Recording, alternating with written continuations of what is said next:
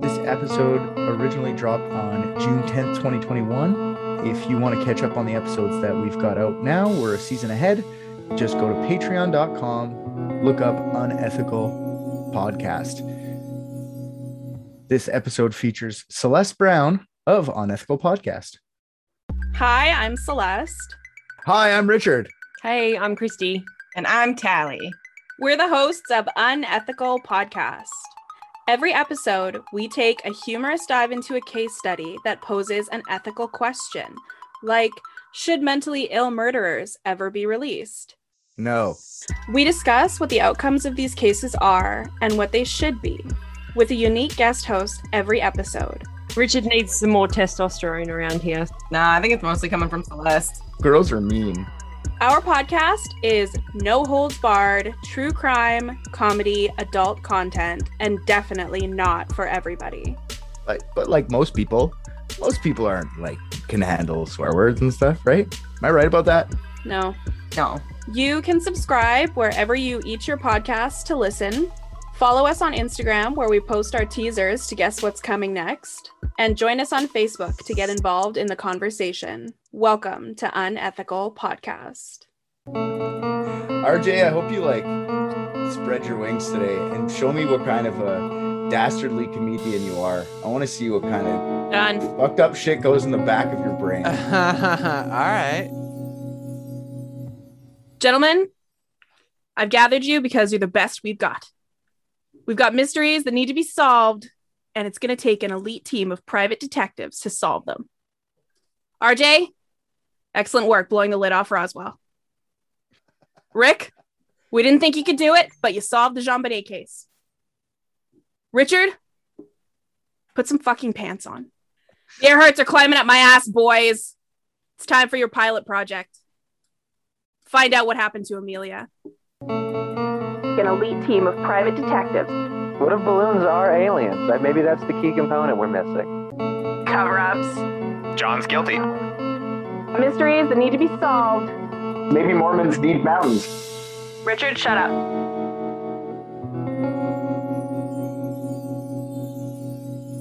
Amelia Earhart. What do you guys know about Amelia? You guys know anything about Amelia Earhart? I learned everything I know about Amelia Earhart as soon as I opened this Wikipedia page. Well, you're already ahead of me. All right. I can send you the link. it's a good thing uh, Celeste brought that one to my attention. I got this. Uh, Amelia Earhart was born on July 24th, 1937, in Atchison, Kansas. Yeah, it's Atchison, Kansas. All right. Uh, her father was a railroad lawyer, and her mother came from an affluent family, but she's basically a homemaker. Uh, my first question is Does anybody, can you guys give me any idea what the fuck a railroad lawyer is? This would be in 1937. What would a railroad lawyer be? Um, I feel like it's probably one of the guys that was in the room with Daniel Day Lewis anytime he was making those speeches and there will be blood. yeah. He's the guy being like, "Don't say the, don't do the one with the giant straw. It's it's legal." Yeah. It's pr- probably the one who got him off after murdering Paul Dano. yeah, yeah. Getsy probably has no idea, or you have an idea. You probably have lawyers. No, I, I feel like a railroad railroad lawyer has got to be a guy that's like negotiating with the landowners that they're trying to cut through. Yeah, okay. I feel like, That my uh, guess. yeah, I feel like they probably did. That was, yeah, I guess that would be 1937. So there'd be lots of, yeah, that makes the most sense. Someone would be negotiating with the people, the land buyers. I agree with that. Just comes in flapping his mutton chops, offering 47 cents an acre. Yeah. well, Just 1937. It's not like, uh, uh, Oh, all right. I was thinking much earlier, I guess. yeah, that's what I mean. It's, I feel like he offered zero dollars and then just defended the government in court. yeah, Yeah. probably. yeah, they were just like, of course we can push this family out and make them starve to death. We're rich. This won't be hard at all. Dirty 30s are among us, boys. Let's just throw some drugs at them. They'll, they won't even notice. Hell yeah. Uh, so her father was an alcoholic, and now I think I know why. Uh, because of this, they were never on financial stable ground. Uh, they moved around a lot, and she ended up finishing high school in Chicago. In see, I have this date wrong here. Amelia Earhart was not born in 1937. 19, 1897, I think it is. Well, let me look here. Yes, that is what it says on the Wikipedia page here. 1897. Jesus, no wonder that's so. It's not the nine. It's not even the 1900s yet. Okay, okay. So I was closer to mutton chops than not. You're closer to mutton chops than not. I don't know where. Right. 1937 is a different date. That's when she fucking dies. Well, I'm getting ahead of myself. Spoilers. yeah, I'm getting ahead of myself here. Uh, so, anyways, she ended up finishing high school in Chicago in 1916. She went to Ogontz School in Rydal, Pennsylvania. I hope I got that wrong. I don't even care. Ogontz, uh, but soon dropped out after a trip to her sister's house in Canada for Christmas. They went to Toronto for Christmas. Uh, while she was there, she developed an interest in caring for World War One soldiers, uh, wounded World War One soldiers. Sorry, and she volunteered as a nurse's aide for the Red Cross. Uh, she was obsessed with going to the Air Force Base nearby and watching the pilots in action. So you guys really don't know much about Amelia Earhart. Isn't she like a historical icon in your country? Yeah, we we learn about her in school and stuff. I mean, she's just perpetuate like the main takeaway. I mean, honestly, th- it's the same thing. I same way I know anything about history is mostly through cartoons. So you guys have watched the Truman Show, right? Yes. Uh, they basically make him afraid of getting on boats. Yeah. Because his dad was in the Yep. accident. Yeah. That's what schools here do with planes so that you stay in your hometown. okay. Uh, after the war, uh, she went back to college in the pre med program at Columbia University in New York City. So that one's a little bit more well known. Uh, although she dropped out again not soon after because her family had been breaking up and getting back together. And uh, her dad was alcoholic. Like I said, they had a lot of turbulent times, but they had actually gotten uh, all back together as a family mom and dad, all her bro- sisters and stuff. They're all back in one place in California. And she didn't want to ruin the opportunity to be with her family. So she dropped out of school, which doesn't make sense to me, but cool. She did that anyway. She went, "Uh, you know what? I'm going to drop fucking Columbia and go to California to hang out with my alcoholic dad. she was pretty good at dropping out of stuff. School, the sky, you name it. So yeah, it doesn't it doesn't surprise me. I, I'm actually going to say she was terrible at dropping out of the sky because she you're about to find out she did a lot of crazy shit while she was up in the air. She was actually only did that one thing once. Uh, Okay, it's only right. once that matters, I I guess. won't, I won't hold it against you. uh, I feel like in the early 1900s, it was hard to travel, but she was all over the country. Uh, so to me, this gives me that an idea that she was kind of an explorer to begin with. She was always had that in her, so that's cool. She was always out and about. I, I like this lady. After reading about her, I never really knew much about her being from Canada, but after reading about her, I, I kind of find she's a she's cool. Uh, she went on her first flight at a Long Beach air show in 1920 with famed World War One pilot Frank Hawks. And after that, it was over. She was obsessed with flying.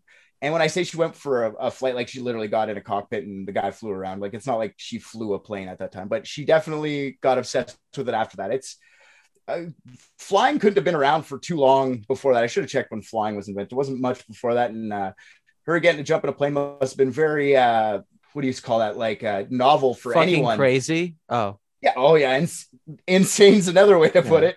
Uh, but still novel, right? It wasn't like now where we're like, ugh, we have to get on a 10 hour flight. Like, if anybody would have been happy to get on a plane probably back then, it's, it's she's fortunate to have actually been doing it, but she was obsessed. right, right. Hawks was a World War One veteran, flight instructor, and stunt pilot who was part of it, the f- team who did the first mid-air refuel. So that's kind of cool. I didn't even know they did that. And I was looking at videos of this. They can refuel a plane while it's flying around. That's insane. They just put a big fucking Yeah, hole. that's pretty wild. It's pretty stupid. So then they were doing that in the 30s, which is cool, right? Like back in those days. So, uh, but although uh, him, even though he was a famous pilot stuff, he also died in a plane crash in 1938. So flying was a lot more dangerous. They didn't have the tools they have now to fly around. Um, even an experienced guy like that fucking died in a plane crash. Uh, she also she after this uh, her flight with that guy she took flying lessons from the only woman flight instructor in California. His uh, her name was Neta Snook. Neta Snook. Uh, sounds like a Jedi name. That's all I'm saying about that. Or like like some sort of Star Wars character uh, Right. I, I do I th- find a fun name I don't know anybody named Neta do you um she uh, worked multiple jobs to pay for her flying lessons. She was mostly living on uh, the inheritance from her mother's rich family. Oh, she was a trust fund baby, was she? Basically, yes. They always get to pursue their dreams. They definitely do. And I keep telling my parents, how come you guys didn't try harder? I could have a trust fund right now and be living not in the fucking middle of nowhere. Thanks, mom. yeah, I could have died doing the first thing of something. Could have been an explorer. Yeah, exactly. There's no more exploring. Well, the first Yeah, nobody does that anymore, right? Like it's all there. after the dude for the Rockefeller dude went to uh, New Guinea and got eaten, I think exploring was over. Fuck that, dude. Let's bring it back. Let's just bring back exploring. Yeah, the only thing left to explore though really is like the deepest depths of the ocean, and James Cameron's taking care of that, and space, and Elon Musk is all on top of that. So Fuck that. I'm just gonna like go to Idaho and, and claim that I explored it. just plant a flag. Just Yeah. walk through all the fucking cornfields. Yeah, exactly. just be like, I found this. yeah, I farmed this though. Yeah, yeah, but I found it. Like the farmers all mad at you. You were it is- you're just one of the native species. Mr. McElroy or whatever your name is. That's Mrs. Don't assume gender. Anyways, uh, a hard farm woman. yeah. I have a guy at work. He's a 60 year old man, and he told me today that uh, the only thing good that comes out of Russia is uh, thick. he said thick tractor women. I'm like, what? what does that even mean? So if anybody knows what a thick tractor I woman have is, so many follow up questions to that. me too. I had lots. I, I did not think they were the number one selling item on those websites. Be like third or fourth down. Uh, There's a lot of good things that came out of Russia too. Come on, it's just Yeah. the thick tractor ladies. Okay. Sure. All right. Uh, a year later, uh, she bought her first plane. It was a Kinner Airster. She nicknamed the yellow plane the Canary. Isn't that cute? Flying around a plane called the Canary. I think that's so cute. In 1922, Earhart set the record for being the first woman to fly solo above 14,000 feet. She took the Canary out for a rip. She went up there. She didn't, uh, I think she bought that plane in 21. And within a year, she's like, I'm breaking records. I don't give a fuck. It's awesome. Uh, so I don't and I don't mean to backtrack a bit. Yeah, sure, but. I, I feel like you you may have intentionally skipped over something. Um, what I'm reading here is that uh, Miss Anita Snook, who was uh the uh, the woman referenced before for her, her trainer, Yeah. right? Uh, she in training drove a uh, a Curtiss JN4, which and I apologize that you have to you guys have to hear this, I'm okay with it. but it was nicknamed a Canuck. So I, I, per, I did not They- purposely they were that. they were they were very prejudiced back then against you folks and and i'm sorry that we've done that to you you know what? Uh, I think the only time we've ever fought you guys, we beat you. So I'm cool with it. I'm cool if we did enough to you guys. You guys have, you can call us Canucks every once in a while. okay i don't remember that so it didn't happen but whatever Hey, man, that's how America works. Just erase the truth and give out propaganda. Good for you guys. Rock Hell on. yeah. If for the listener, he just gave the devil horns to that. So I'm happy about that. Yeah. Hail Satan. Okay. Uh, by 1923, she had her pilot's license. So uh, she was a fucking badass. She didn't even have a license, and she still flew and tried to break a bunch of records. That's awesome. She just was like, you know what? I don't, I don't need you, Neta. Watch what I can do. So she was a criminal too, yeah that's what i was gonna say two clues so far right? trust fund yeah, and a criminal Mhm. yeah. I don't know if they had that many uh, thick standing laws about piloting back then. I don't think we like now we've If they were bureaucratic- giving out licenses, there was a fucking law for it. what are you getting your license for i don't know just cuz sure i don't mean like i don't think like it's like did you uh get a parking ticket yes does that make you a criminal no i don't think it was that severe to not fucking fly around like she bought the plane they didn't even ask her for an id when she bought the plane they're like here have a plane you don't need but her, her license. willingness her willingness to break the law is indicative of a criminal nature okay okay let's paint her as a I'm- listen, criminal I'm, cool not with that. ever IDing a trust fund, baby. I don't care what I'm selling them. You want to get, you want to throw in an extra hundred thousand dollars? Fuck it. You can buy the plane. You want a tank? It's yours. i don't care if you're seven give her bud here's your tank I, I said trust fund, baby. All right. I'm not selling to seven year olds, five and under. okay. Uh, inheritance was running out. because they were not very good with the money. Like a plane was expensive to have and house and all that stuff. She ran out of money quite early, uh, and she had to sell the Canary actually in 1924. Uh, flying was not paying her bills; it was just a hobby for her. Um, so for the next couple of years, she did have a day job as a social worker, but during that time, I think that job was just to try and get back up in the air. Okay, I don't think she was really into the whole social work thing. I think she it was just money. Oh, fucking bitch. Yeah, well, I guess I don't know. I'm sure it was like not uh intentionally like fuck this social work job. It was more like I can't wait till I can save enough money to go on another flight. You know what I mean? But that's just like that's just such a callous thing to do to just casually be a social worker because you'd rather be flying. Like if all You're, you're making it so sound like it's now. You're making it sound like it's now. It's not like they were giving the women the good jobs back then. They're like, or not that a social worker is a bad job. It's just a woman's job in a historical sense. It's like women are Let's see. nurses, women are social workers, women are uh, housekeep, home keep, homemakers, or whatever. So wait, what do you think it what it entailed then? Based on your definition, it sounds like they just threw a stack of blank papers at her just to keep her busy. Or no, something. she. I can tell you what she did. She went to. She was like helping people who were poor. Like she was going to like the soup kitchen, shit like that. She was doing stuff like that. okay. Yeah, it's it was what Yeah. they would consider woman's work. I'm not even joking. There's so much sexism in this; it's unreal. So, it, no wonder she wanted to fucking fly. Okay. By 1927, she did start to get back into the flying. She joined the American Aeronautical Society's Boston chap- chapter. She invested in the Dennison Airport in Massachusetts, and she acted as a sales rep for Kinner Airplanes in the Boston area. So she got into flying, or back into flying by trying to sell airplanes because she knew so much about them. She was up and down selling. She invested whatever money she made into an airport, so that's good and she also joined a bunch of shit. So that's cool. So, and then she even wrote articles promoting flying in the local newspaper. She quickly began to start to get a local celebrity through the newspaper articles. Uh, just because she was an oddity, a woman talking about flying, it doesn't even make sense. And you'll see why I say that in a second. During this time, before television, all that, they had promoters for flights uh, and new and exciting flights because that's what people needed for entertainment was some guy to be like, a girl's gonna fly. Uh, let's get it in the newspaper, guys. It's crazy to me. Uh, it, it would be in the newspaper when someone did some sort of feat of flight, like in 1928, in response to the 1927 flight across the Atlantic by Charles Lindbergh. These very same promoters wanted to get a woman to fly across the Atlantic. Okay. And who do you think they picked? Our little celebrity of the day, our spunky little hero, Amelia Earhart.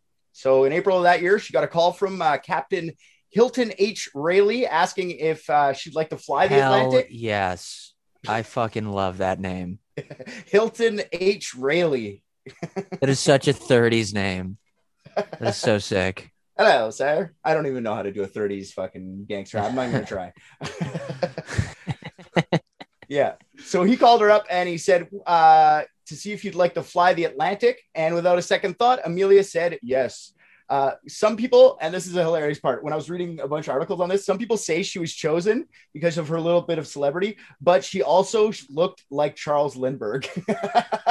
so they're like, uh, Lindbergh looked good on the front of the paper on the newspaper, so Amelia will too. like they're definitely gonna love her. Look at how she looks; it's great. Uh, I find that funny. You look like a man, so you can fly across the Atlantic. I'm gonna look up a picture of Charles Lindbergh right now. Yeah, do it. Tell me if Is you that, think. I, who is that a dig on? Oh, well, that is a very feminine looking man. sure, but I mean, it's the if if that's the reason you choose for the first woman to go across the Atlantic is because they look like the last one who went across. That's fucked up. That's some We call that market shit. research. I don't know. That- yeah. they actually do look very similar. What the fuck? yeah. This is a conspiracy in itself. Okay. Yeah. So, like, maybe. Hmm. We're pulling threads left. What if and the right here. entire time they were the same person? Oh well, that would be some sort of wicked because Lindbergh has his own conspiracy that goes later on in his life. For his, You think you think he would want to be Amelia Earhart after that shit? yeah, exactly. he brought, he would have went the opposite way. Yeah, I feel like he got confused and fucked up. uh, she took the fl- uh, a flight to New York City and met the project coordinators, including publisher George Putnam. And did I say she was going to fly solo? Well, if I did, I didn't mean that. She got on a plane named Friendship uh, in Newfoundland, Ontario, or Canada, and landed in Burry Port, Wales, as a passenger. Uh, so uh, Wilmer Stultz and Louise Gordon flew the plane. She just sat there, and the logic of the time uh, was that uh, such a flight was too dangerous for women to conduct herself. So they wanted of someone, a woman, to be in a plane that went across the Atlantic, not fly a plane. And people were ate that shit up because the second she hit the ground, she was an instant international celebrity. Ticker tape parades in the streets of New York City. She even got a trip to the White House to meet then President Calvin Coolidge. Uh, the media nicknamed her Lady Lindy. Uh, Lindbergh's nickname was Lucky Lind, so it was a derivative of that. Uh, she was just the lady version of him. It's great. Uh, women always used to get the short end of the stick back in those days, still do. So uh, I find that hilarious. She didn't have to fly, and she became like famous, like legit famous. She wrote a book about this experience called 20 Hours and 40 Minutes. That's how long it took. Uh, that's how long she had to sit in a What a shitty title. yeah, I know it's so it's so bad. But uh, hey, man, I, I, it sold. It sold a lot. It was followed by an across the U.S. Uh, lecture tour. So she got to go talk about her experience sitting there watching the men work. You know, you did you did a great job there, Amelia. Uh, you talk about that. Make sure you get that. Uh, you- this book is riveting. You, you tell me you sat there. Were you comfortable the whole time? Anyways, it drives me crazy. This whole thing. I can't believe people would read the newspapers and be astonished that a woman could do such courageous things. Uh, she was so brave for trusting the smart man to bring her over the ocean. After that, she was offered a job as an associate editor at Cosmo magazine. Uh, so she got, like I'm saying, super famous. And she had her own fashion line that was hailed as sleek and perf- purposeful, yet feminine. so Aerodynamic. yeah, exactly. I'm sure they said shit like that. Aerodynamic and fucking. Wouldn't you want to thrust through the sky with this lady? Anyways. Let your vulva soar like Amelia's, but don't let it be sore. Vulva. Try these bloomers. When you said Bulbasaur, it made me think of a weird vagina dinosaur. Oh, yeah, yeah, yeah. A pussy Pokemon. I choose you. Anyways, uh, Not with that voice. I, and by okay, I just want to say this. I'm not diminishing her. I'm diminishing uh, people from that time period. Uh, I don't get why people hated women so much back then. It makes no sense. So on her to her defense on this whole thing, she knew she didn't deserve the acclaim. She felt like she was just baggage. Uh, sorry, she felt like she was just like baggage, like a sack of potatoes. Uh, and then she said, maybe someday I'll try it alone. And this is where it all set it off because over the next few years, she accomplished many things like flying across North America, entering the women's air derbies, uh, sorry, entering women's air derbies. And she set another record for world altitude at 18, uh, 18,415 feet. So she went even higher than last time. Putnam, Wow. Putnam, her publicist, that guy she met earlier, uh, and her got romantically involved during the time, during this time, and they got married. She kept her last name for her career. And yes, the stereotype of marrying your publicist has been around for that long. So, yeah, she did that. So in 1932, her and Putnam decided to organize a solo flights across the Atlantic for Amelia, like she always promised herself she would do. And on the fifth anniversary of Lucky Lynn's flight across the Atlantic, uh, May 20th, 1932, she did just that. She took off from Newfoundland again and landed in a small pasture in Londonderry, uh, Northern Ireland.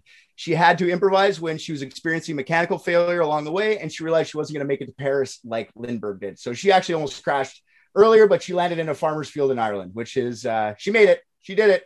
She was the first woman to go across the Atlantic. So, bra fucking vo. She also uh, smashed the record of it. She did it in under 15 hours. So she did five hours faster than when the two men were taking care of it before. So good for her on that one. Wow. Yeah. Just their heavy alcohol bloated bodies weren't weighing it down. yeah, exactly. Uh. They're probably hammered for sure. They're probably encouraged to drink Yeah. while flying. Are you crazy? Oh, you must be on edge here. Have a drink. yeah, probably the only reason she was able to do this shit is because she was the first sober pilot too. You almost made me spit take. I was taking a drink when you said that. if I would have covered my fucking mac and coffee right now, I probably would have killed myself. Is that all it takes to be a pilot? Is to drink heavily? It sounds like you didn't need a fucking license. I mean, hell, I'm in. a lot of these guys were probably like veterans, right? From World War One. Because flying was very young at this time. oh, maybe. yeah. Yeah, that would that would track. Yeah. Um, then she met uh, the president, the new president, which was Herbert Hoover, and he gave her some medals no one really gives a fuck about. I'm not going through them all. Uh, but that's the second president she's met in her lifetime so far. She's in her mid 30s. Uh, Wow. she wrote another book, enjoyed her now earned fame, and decided to smash some more records. She's like, you know what? I'm breaking records. Let's break some more. Uh, in 35, 1935, she flew solo from Hawaii to California, which is actually longer than the flight across the Atlantic. Uh, on January 11th, she did uh, that in just under 17 hours, or just over 17 hours. Sorry. Uh, later that year, she was the first person to fly solo from LA to Mexico City, so she was killing it. Uh, but she had bigger dreams, guys. She wanted to fly around the world. You can't do this solo. It, you need a navigator. Uh, the world is a funky place, especially when you don't have the tools you got now. You need someone to actually watch where you're going. They actually had maps and shit. It wasn't like a computer screen helping you get from point A to point B. Yeah, that that's fucking insane to me that there's no like Google Maps Yeah, nothing to scope out Just a map. just to like track that shit. Ah, these people are just It's like- we're look, looking at the stars, making guesses. I just am familiar with cardinal directions. Ugh. I, it's a lot of trig- yeah. It's a lot of trigonometry and trust in cartographers. Uh, because the map that she actually did that. take with her, the map she took with her was eight miles off. Uh, that's I mentioned that later on, but it wasn't even. See, and that's and that's why I always say you never trust a cartographer. Yeah, they're the worst. Uh, Everyone knows they're all pedophiles. are we making that claim today? Are we putting that down on paper? Cartographers That's just yeah. That was that was the that was the side mystery I got I got sidetracked with uh before I was able to do Amelia Earhart research. Wait, you got sidetracked in pedophiles or cartographers? Well, one and the same. I don't know why you distinguish between That's the them. con- that's yeah. That's the conclusion I'm drawing. What, do you- what that's maps. It's so secretive. What are you drawing maps to? Why isn't it on the internet? Why can't we know about it? I think we all know. All right, so you can't uh, you can't fly around the world solo. You need a navigator. So she got a friend of hers named Fred Noonan as her navigator. And on June first, nineteen thirty-seven, they set off to the uh, on the forty-seven thousand kilometer journey. I don't know what that is in miles, guys. I'm Canadian, so it's kilometers. Good, welcome. They departed in Miami, and by June 29th, they had already made various refueling stops before reaching Lae, New Guinea on uh, that day. A couple hours later, or a couple hours, Jesus, a couple days later on July 2nd, they headed for Howland Island, which is about 4,200 kilometers away from uh, the Lae, New Guinea. Uh, Howland Island is hard to locate because it's so small and it's ex- it was uh, so it was expected to be a hard flight. To help, uh, Amelia actually asked the U.S. to see if they could park some boats nearby as a guide for her. So she got two U.S. Coast Guard ships.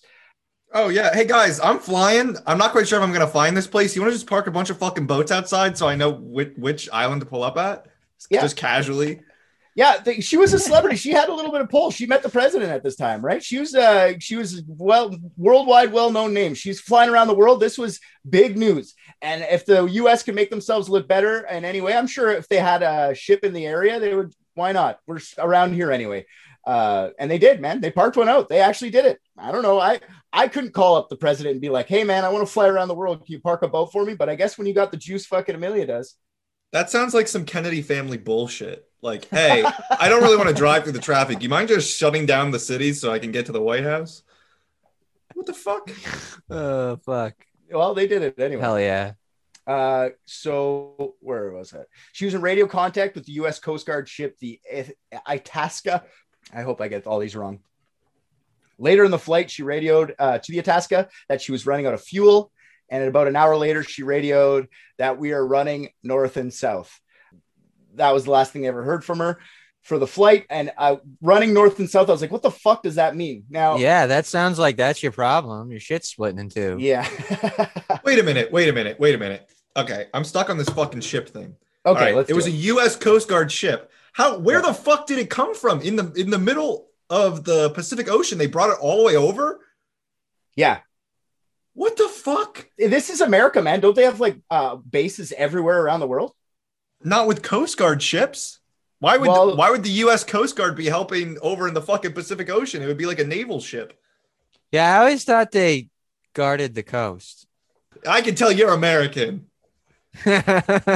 This is also 1937. Like, ask your grandpa what they did back then. I don't fucking know. Uh, pal, you have no idea how old my grandpa is. He's, from the 80s, probably. Okay. Yeah, like 65. Considering I pull, I picked you guys up from daycare this morning. Okay. Yeah. Either way, it was a Coast Guard ship. I don't know, man. I like I said, it was famous ship. Maybe they shipped it. They uh, drove up there to meet her there. Like maybe they specifically did that to help her out because it was just so famous of a thing, or so. What do you call it? Like uh, notorious of a thing that was going on at the time. I don't know. Uh, they just helped her out, man. They did it.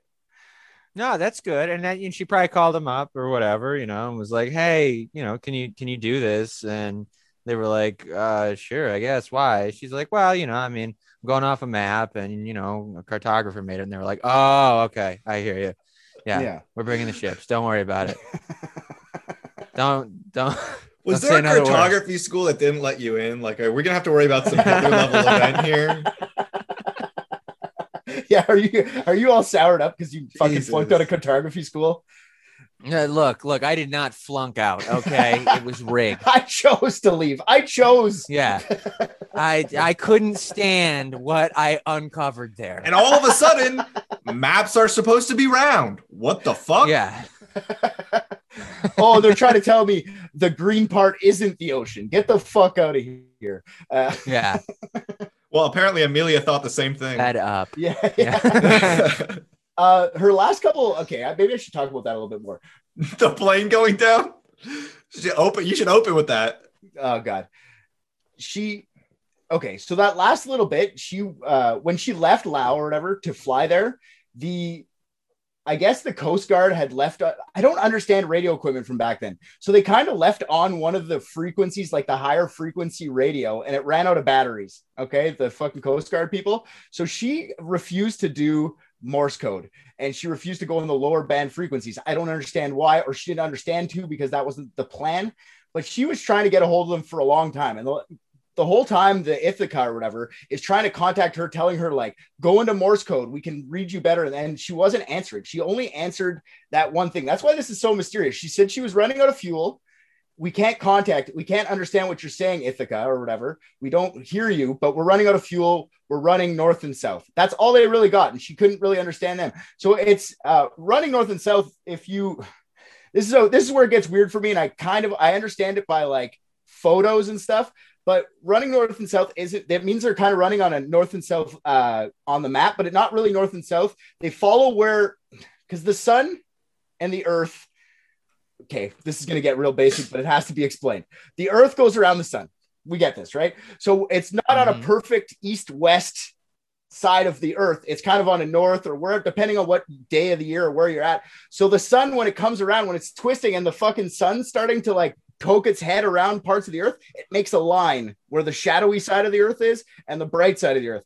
When she was saying she was running up and down, they were looking at like where the shadow divides the fucking or the light divides the shadow between night and day, and they they could figure out where they were on a map because of that. And they gave like specific coordinates and they were trying to say, "Hey, I don't know where the fuck you guys are, but we're running along the line that the sun because it was like at seven in the morning or whatever. So look for us there. So it's more north or south. it's northeast, southwest. Like it's not fully north. Right. So when but when she said we're running north and south, she didn't really know which, and it was like an and or. She knew she was running. Uh, uh, yes, it's uh, uh, it's along that line. You guys have to look along Okay. this north-south line. So Gotcha.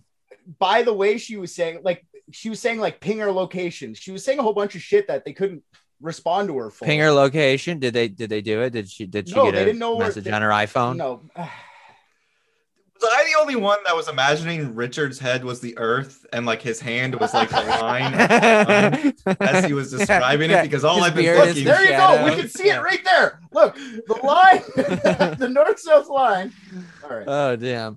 So are we ready to theorize? Because I think I got this one. well i'm gonna go through all the theories and you guys can tell me which one there All right. there's five of them this one. please, please. All right. So she went down there. Uh, all right. So what happened? There's five major theories. So theory one's crash and sink. Okay. Uh, the plane's believed to have gone down uh, 160 kilometers from Howland Island, uh, the tiny island that was her destination. Franklin D. Roosevelt, who is now the president, or at that time, uh, put on a massive two week search for Earhart and Noonan. But by July 19th, 1937, the search was called off. So, two weeks they searched, they spent $2 million of that time money to go. Did they for it. send more Coast Guard ships out there or just use the ones they already had? After the two weeks, they're declared both lost at sea. Several expeditions have been sent to this area with no avail, uh, with no avail up until recently, even. So they've gone in 2002, 2006, and 2017. Nauticos, it's a deep explore, uh, deep sea exploration company, has searched the ocean near where they uh, were said to have went down. No Electra, that was the plane. The no plane found. Uh, they dragged the ocean. They've done high tech sonar, deep sea robots, and they've uh, they've went to down to the bottom of the ocean. Nothing. Okay, around that area, they can't find jack squat. Uh, Danforth Pewter CEO Brian Knepper and Amelia's great nephew.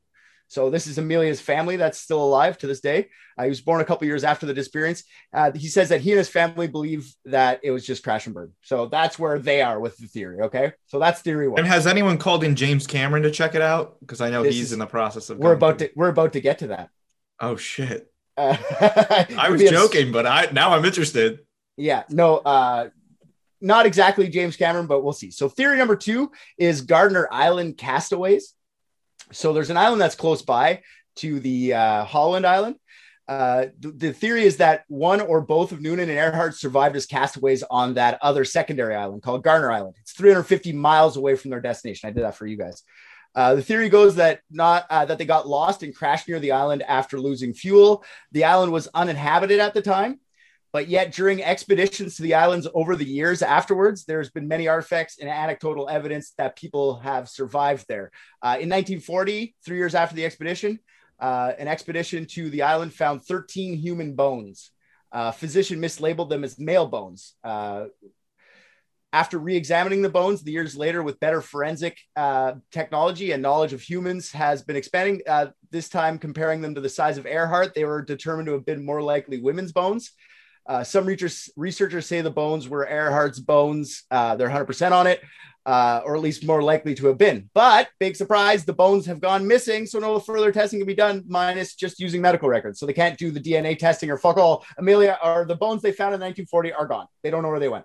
So that's fun. All right. uh, the, on the island, they also found a piece of plexiglass that looks like it could have belonged to the plane that they were flying. Uh, it's the same size, but it's kind of damaged and stuff, so they can't be 100% sure. Uh, a woman's shoe from the 30s, a cosmetic jar from the 30s, uh, some improvised tools were also found. Uh, so they found some stuff on an uninhabited island from the same time period. Ain't, Amelia Earhart. There's no way that lady wore makeup. I have seen the pictures. You've seen the same ones I have. they, they sent cadaver dogs out to the island in 2018, uh, but the, the cadaver dogs didn't find any evidence of human remains at all. And I looked this up. I'm like, can dogs even find 80 year old bones? They fucking can. That's crazy to me. They can if they can find anything. Uh, so, but they found no any no evidence at all. Uh, and if there was only 13 human bones found, that would leave another 193 to find, right? Because there's 206 bones in the human body. So, if the dogs were going to find anything, they should have.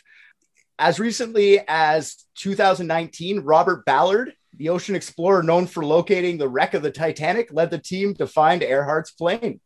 Uh, biggest theory with this, Wow. uh, yeah. So they brought the guy who found the Titanic's wreck to go. So it's not James Cameron. I mean, not not not for nothing, but Titanic was probably a smidge larger than Amelia Earhart's plane. oh, so, for sure, for sure. Uh, but this was two years ago. It's not like like they had tech, right? The It's not Titanic not- didn't didn't get the Coast Guard to park by, by an island or an iceberg for them, so that they didn't hit it.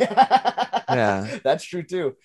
Wait, okay, what 13 bones were they? Like all from one part of the bo- the body, or like a mixture? No, there. I could tell you, I had them written down. I should have kept it. What, well, like was it like somebody lost a fucking leg or something, and it's like the- They were they they were all her fingers, all thirteen of her fingers. One was a finger for sure. Uh, they had like a femur. They had like they had a bunch of bones. They had like big bones too. They didn't have skull or anything. They didn't have like pelvis, anything big. They had lots of bones. So they had 13. I could pull it up. I just gotta pull it. Grab it. Just give me a second. I was reading them off when I was reading this out loud. I'm like, this sounds. This is just me reading off a list of bones. This is stupid. Uh,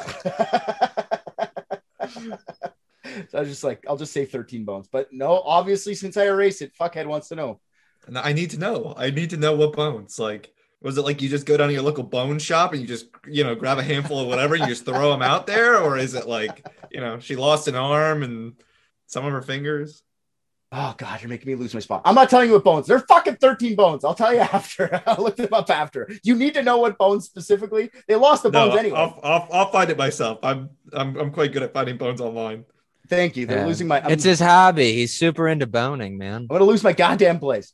The biggest problem with this theory is that Navy pilots searched this location in 1937 during that two-week search, and they found nothing.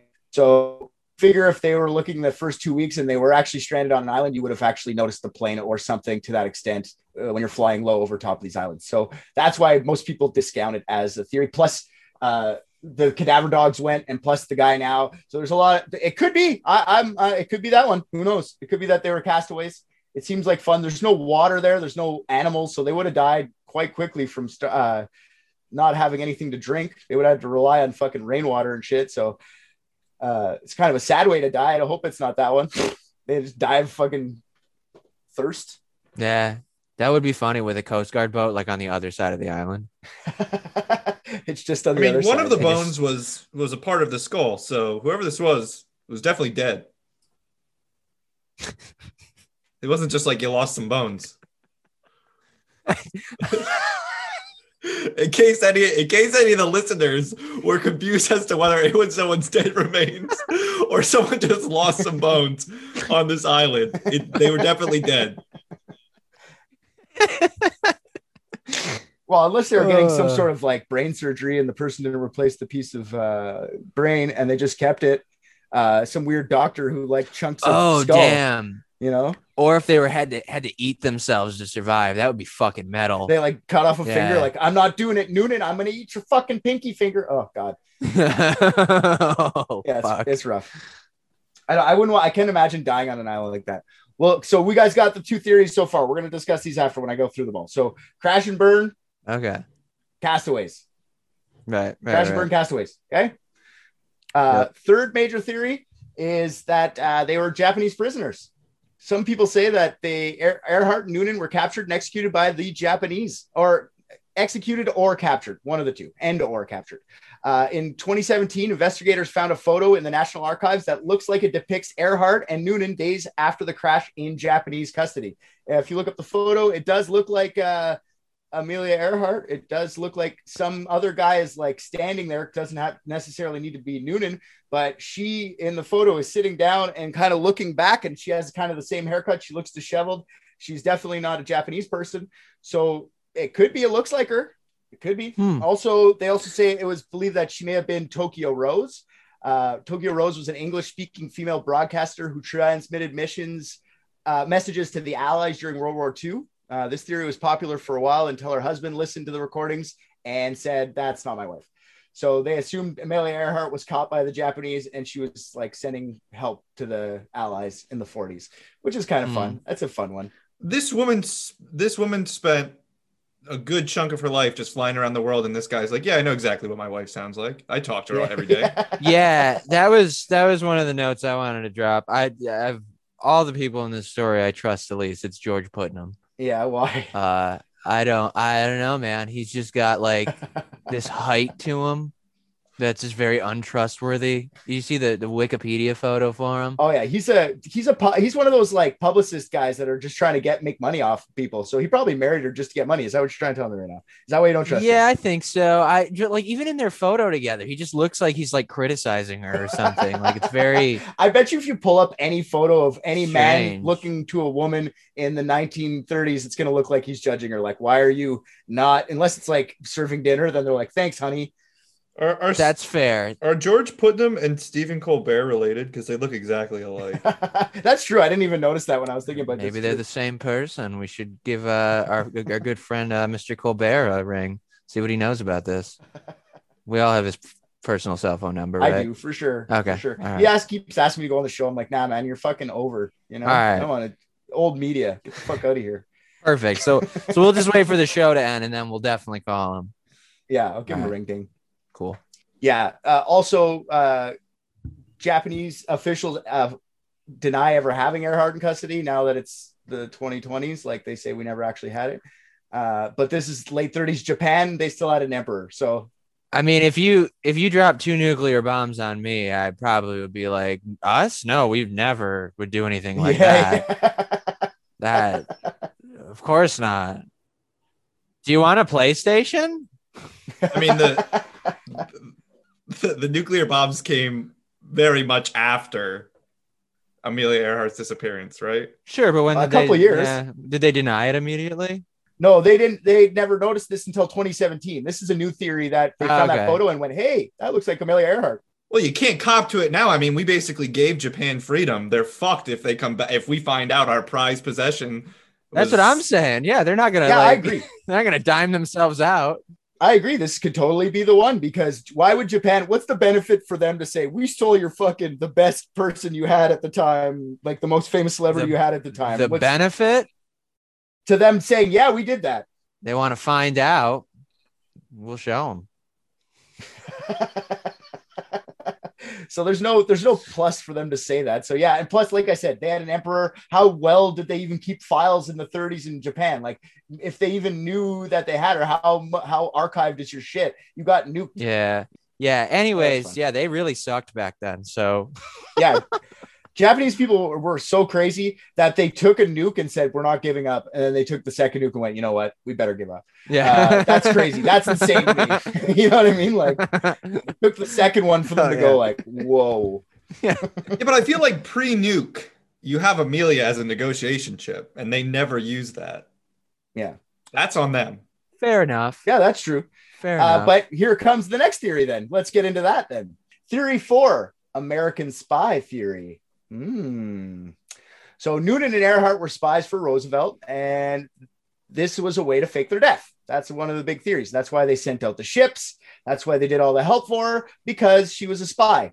All right. Okay. Uh, they lived out the rest of their lives in the US under assumed names. That's what the big theory is. So, author uh, W.C. Jameson, in his book Amelia Earhart Beyond the Grave, said that he interviewed uh, the nephew of a high ranking military official, and his informant said that it was common knowledge in the high ranking intelligence community that Earhart was involved in an intelligence gathering operation. So, I find this hilarious that like I interviewed my uncle's brother's sister's military friend who's uh it's pretty uh, long down the line to put in a book. Like if you're trying to be a credible source you got to go like get a anyways. But he's saying that uh uh they this was common knowledge within the intelligence community that she was actually there. So uh, Joseph Gervais, author of Amelia Lives uh, from the 70s, claims that not only was she captured by the Japanese after the crash, but after World War II, she was repatriated to the US under an assumed name. She was supposedly named Irene Bolam, the banker. So she was a banker. Uh, Irene was also a female pilot in the 40s and in the sorry in the 30s and 40s, and claimed that she knew Earhart.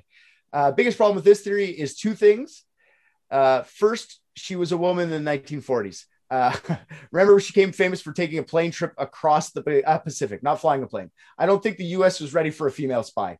You know, I, I, I think that they were uh, maybe, maybe, maybe not someone as such high profile as Amelia Earhart. yeah, I never got that like trope where it's like the famous person is secretly a spy.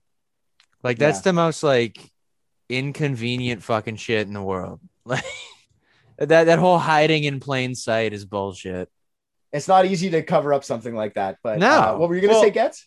I'm I'm okay. So first off, women were spies. I mean, Virginia Hall is a very famous spy. Sure. Um, Okay, she was that's just my. She was in the early CIA, which was the OSS back in the day. So that was been like But she she was famous for being a spy then, right? Like after the fact. she wasn't a spy at first. She was a secretary turned spy. Okay, but she wasn't like a fucking movie star that like went on secret missions.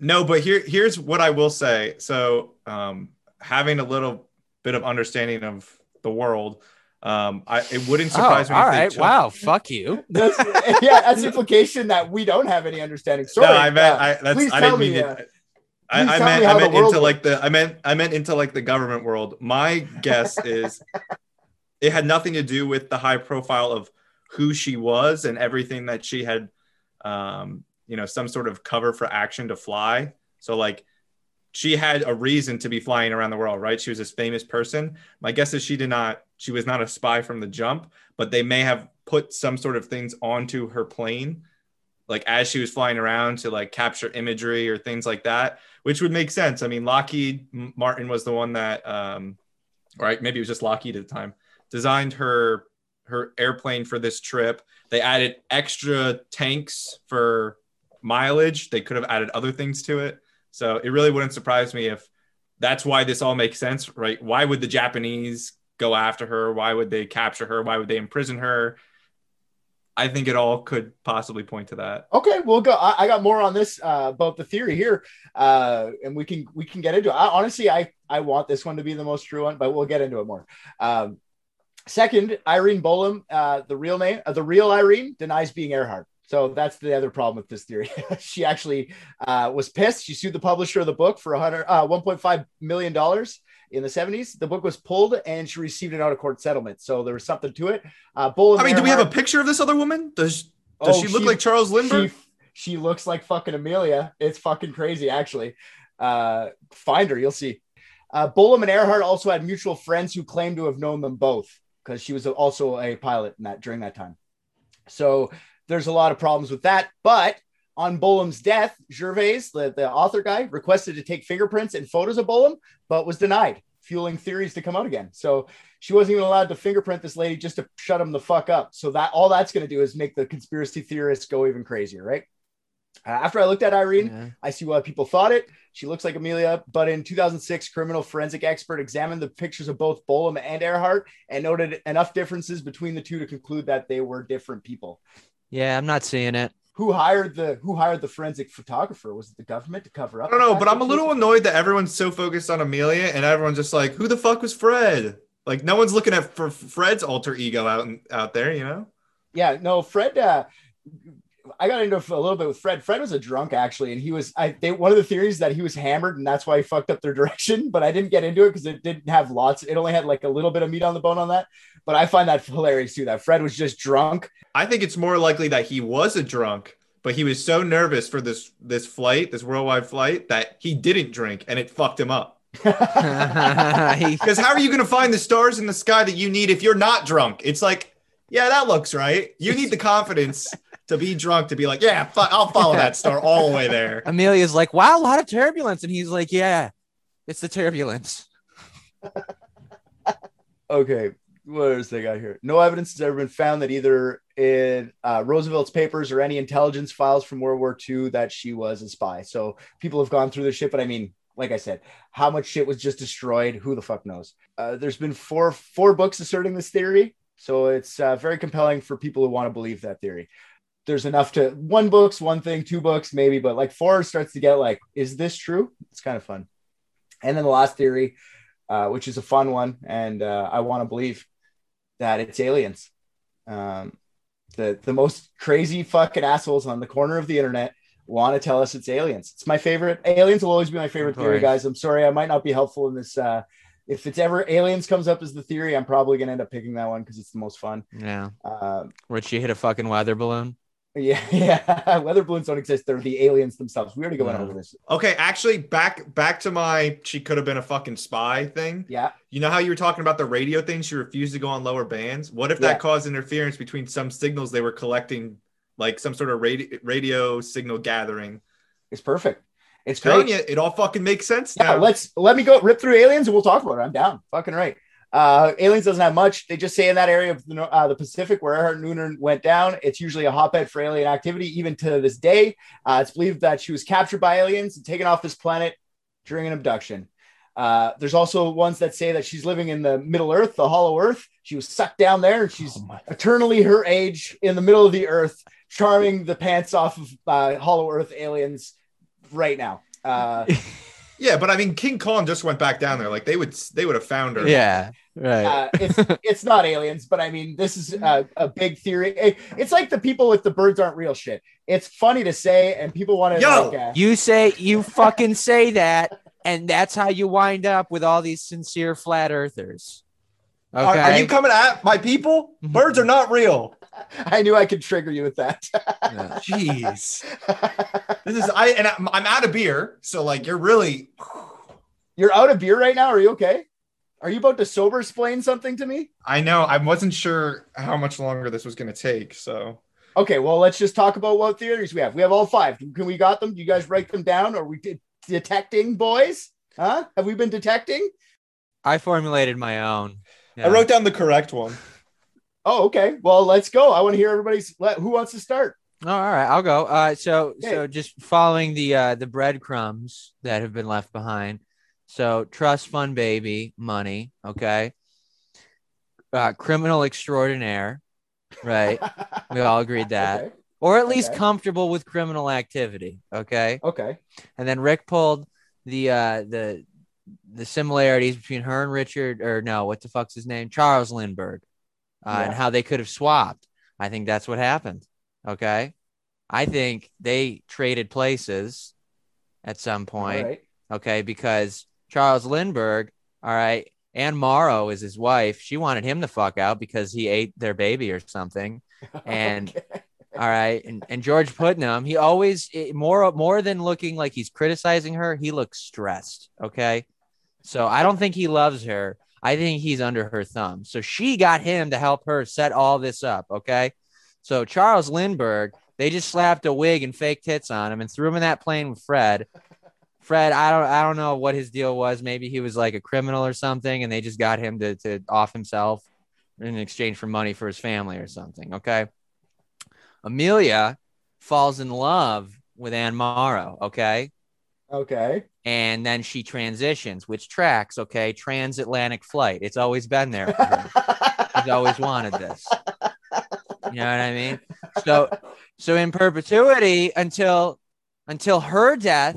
She's not going to be public about that. Well, yeah, Yeah, she could. I I, mean, it. not not in that time. Yeah. I mean, She would have been too embarrassed. right. She Yeah. needed to do this. I get. I'm going to see where you're going with this. I right like it. so between her money and you know uh and charles lindbergh's fortune i mean it, it just it totally lines up for her to just have an awesome happy fake penis sex life with anne morrow and and then die in 1972 like charles lindbergh supposedly did So when did okay? Where did Charles Lindbergh go during this swap? He he he was tied up and, and in the plane so he he was amelia in the plane any any Oh, any so- radio contact it was all pre-recorded Okay, so he they swapped before the flight, like they Mhm. swapped like years before, so she could have like a scissor fucking fest with Charles Lindbergh's wife.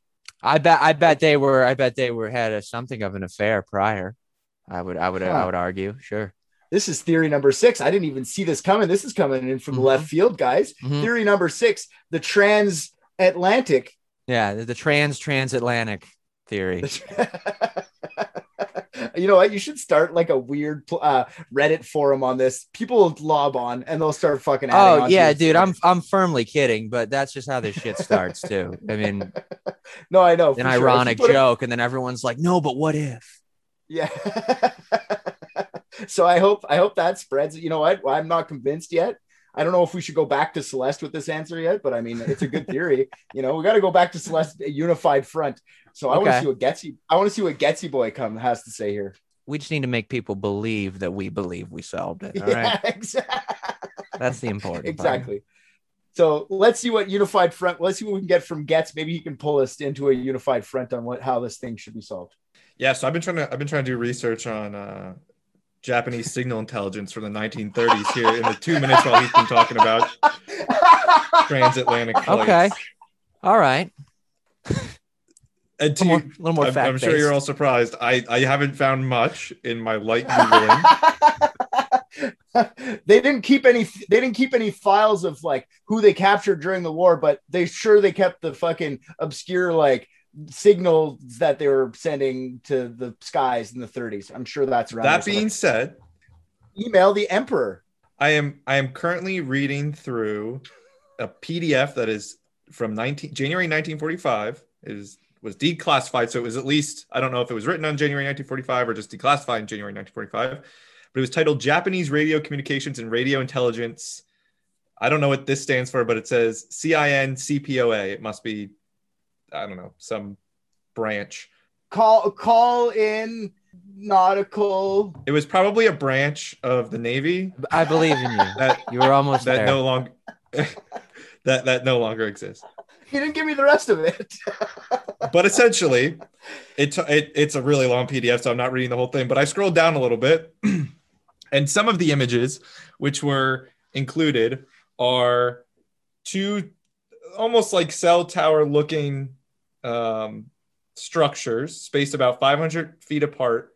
And it says that they support low frequency antenna systems. So that already tells me that at, at, at least prior to 1945, that if the Navy collected this as um, imagery intelligence, that some sort of Japanese radio signals were being broadcasted on the island.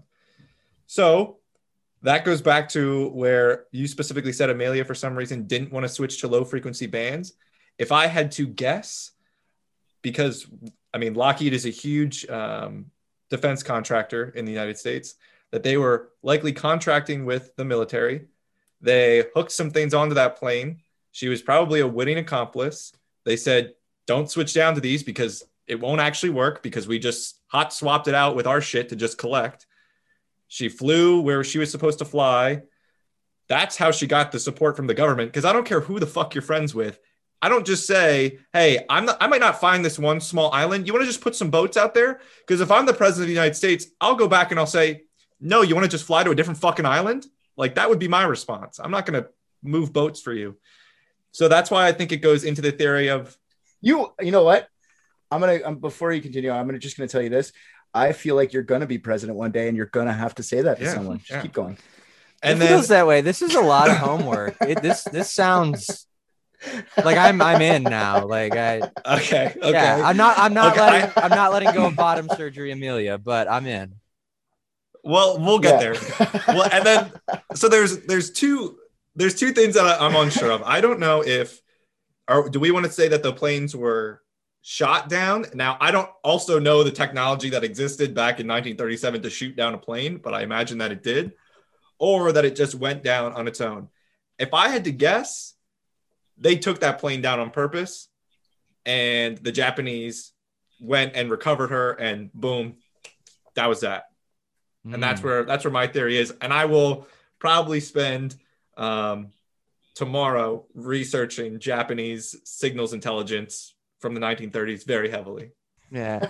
Maybe maybe they weren't trying to like shoot her down though. Maybe that's just how they thought planes land. And they were trying to help. right? the Japanese at the time. Okay, what I'm gonna what I'm gonna say about this. Uh, okay, b- uh, boys, I'm gonna start this off like this. RJ, you fucking innovator, bro. You fucking thought of something I didn't, couldn't even thought of. Nobody even thought of this yet. You're a innovator, and I like that about you. Uh, Getz, you're you're the brains of the operation. I didn't want to say it earlier, but you did. You definitely did that. You can read better than most of us. You probably know how to pronounce all those names I fucked up. I'm cool with that. Uh, but what I'm gonna say is Occam's razor boys. I honestly I think you just fuck it. They just crashed like jackasses. Uh that's where I'm at with I think, but since this is where I was at with the starting, I think they just crashed and they died. But Getz actually puts a, a bunch of good spins on the Mhm. spy theory, and uh, maybe uh, maybe just to like be being serious for a second here. Maybe uh she didn't. Did you say that she knew that she was a willing, or she was not a willing on this? i would say that she was a willing um, I, I i would think it would be pretty dumb of of anyone to put something on her plane without telling her first because if she was in a situation where it was well where someone was looking at her plane or she flew into a foreign country and someone was snooping it would be a good idea to tell the Amer- american citizen hey we have something on your plane you're going to want to make sure that people aren't snooping around your radio Mm. And I feel like I feel like you're probably right because what I'm thinking now, now that you've actually said this to me, is that she had she was a very goal driven woman, correct? Uh, Can you guys agree with me from that story I just told you? So she really wanted to fly around the world, and I don't think anyone was going to support a woman doing this without having Noonan, who is probably actually the spy in this whole thing, being like, "I'm coming with you. I'm bringing my shit, and we'll help you get around. We'll do this." Oh, like her He's handler. basically the guy who was watching her to make sure she got to be to get the famous part. Everyone would be watching her doing that, and she would just went like, "I guess why not? I get to be get the thing." And then once I get back to America, I'm set for life. I already was probably set for life, but now uh, Mm. I'm done. I'm over it. I don't have to. I can. I flew around the world. I did the thing. Otherwise, I wasn't going to be able to do this. So I think you're right. I think she, under her, with her brain, with the way she wanted to be uh, the best and the first at all the stuff, she probably looked at this like the lesser of two evils. I'm helping my country. She probably went, I'm helping my country first of all. And then I get a way to do this. All I have to do is bring Fred with me because I guarantee she probably could have or wanted to do it by herself instead of have a man with her because that would have, in her mind, probably diminished what she did because a man was there at the time. Uh, because she already said that a bunch of times when she took the flight from the from New uh, New or uh, Newfoundland to Scotland the, or Ireland the first time or whatever. When she flew with the guys, when she just sat in there, she said, "I didn't do it. It was all everyone just thinks about the men. I just sat there and did jack squat." Right. So she's a. I'm gonna go with she was probably a fucking spy. I'm down now. I'm down with that. I didn't. I'm gonna didn't say go Rick with- will need yeah. to be the one to say it though, because that was a lot of words with very little being said. so so spy theory is good. Let him say it. Otherwise, you're gonna start sweating. I'm gonna start talking about post-op sex changes. So let's let let's let him present it to to Celeste. Yeah, Celeste. sure. I vote that. Yeah, no, we're not gonna. No, for sure, we're not gonna fucking put me or you to talk to Celeste. She's gonna yell at us. I wish I I wish I would have done my homework more on Japanese 1930s radio communications, but Fuck unfortunately, that. You you got to wing all these now. That was too good. That's impressive. I actually didn't look up any of this prior to that's starting. Yeah, that's awesome. I love that. Should we call Celeste or what? Should we get her on the? All right.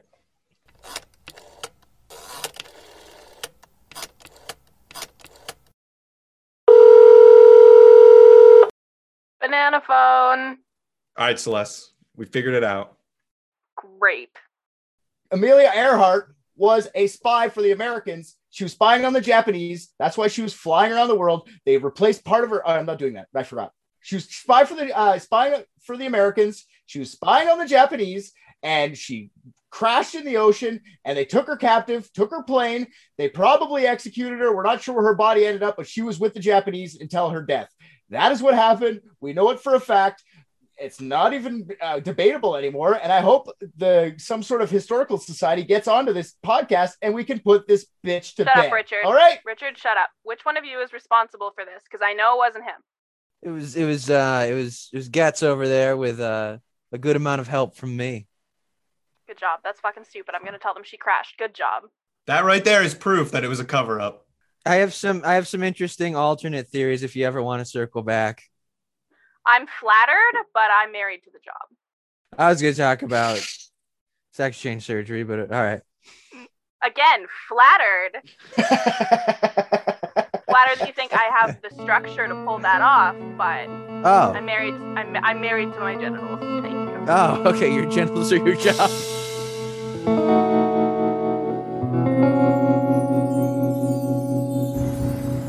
Just watched Private Dicks and I think RJ's the funniest. what? Come on. Please go rate us on Apple Podcasts, Spotify, or anywhere else they take reviews.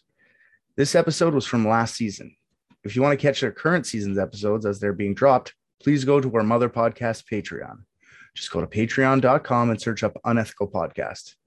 There's a full 16 episode season, more of Private Dicks, uncut videos of our discussions, and many more things that are getting added all the time. Unethical Podcast has all their stuff there too. So go listen to that. And if you're already a patron, fuck yeah, you're the best.